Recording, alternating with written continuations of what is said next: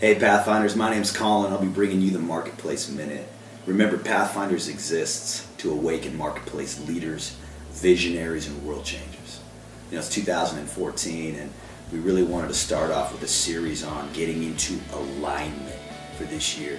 You know, 90% of your success is based on who you align with and what you align with. And so we really want to emphasize five key alignments for 2014 purpose, passion, people, principles, and power.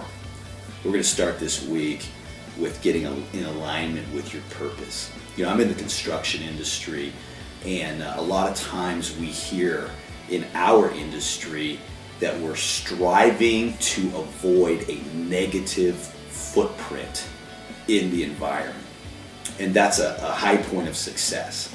And I think that's decent and okay, but, but I really feel like the optimum purpose is not avoiding negative footprints, but really establishing positive ones. And I want to talk about three ways today how to establish a positive footprint in your society, in your culture. The first one is what positive difference can I make in my culture and in my environment?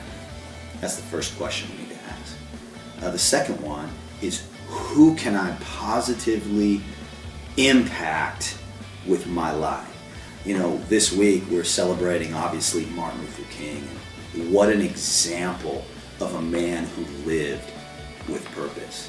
One of his famous quotes is Life's most persistent and urgent question is this what are you doing for others? I really feel like for us to land on purpose, we need to be able to ask and answer that question honestly. And then finally, the final thing for us to really get aligned with purpose is are we connected with our Creator?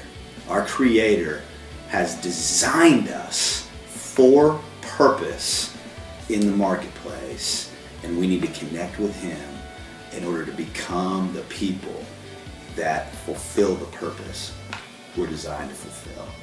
Remember, Pathfinders don't just make a living, make a difference.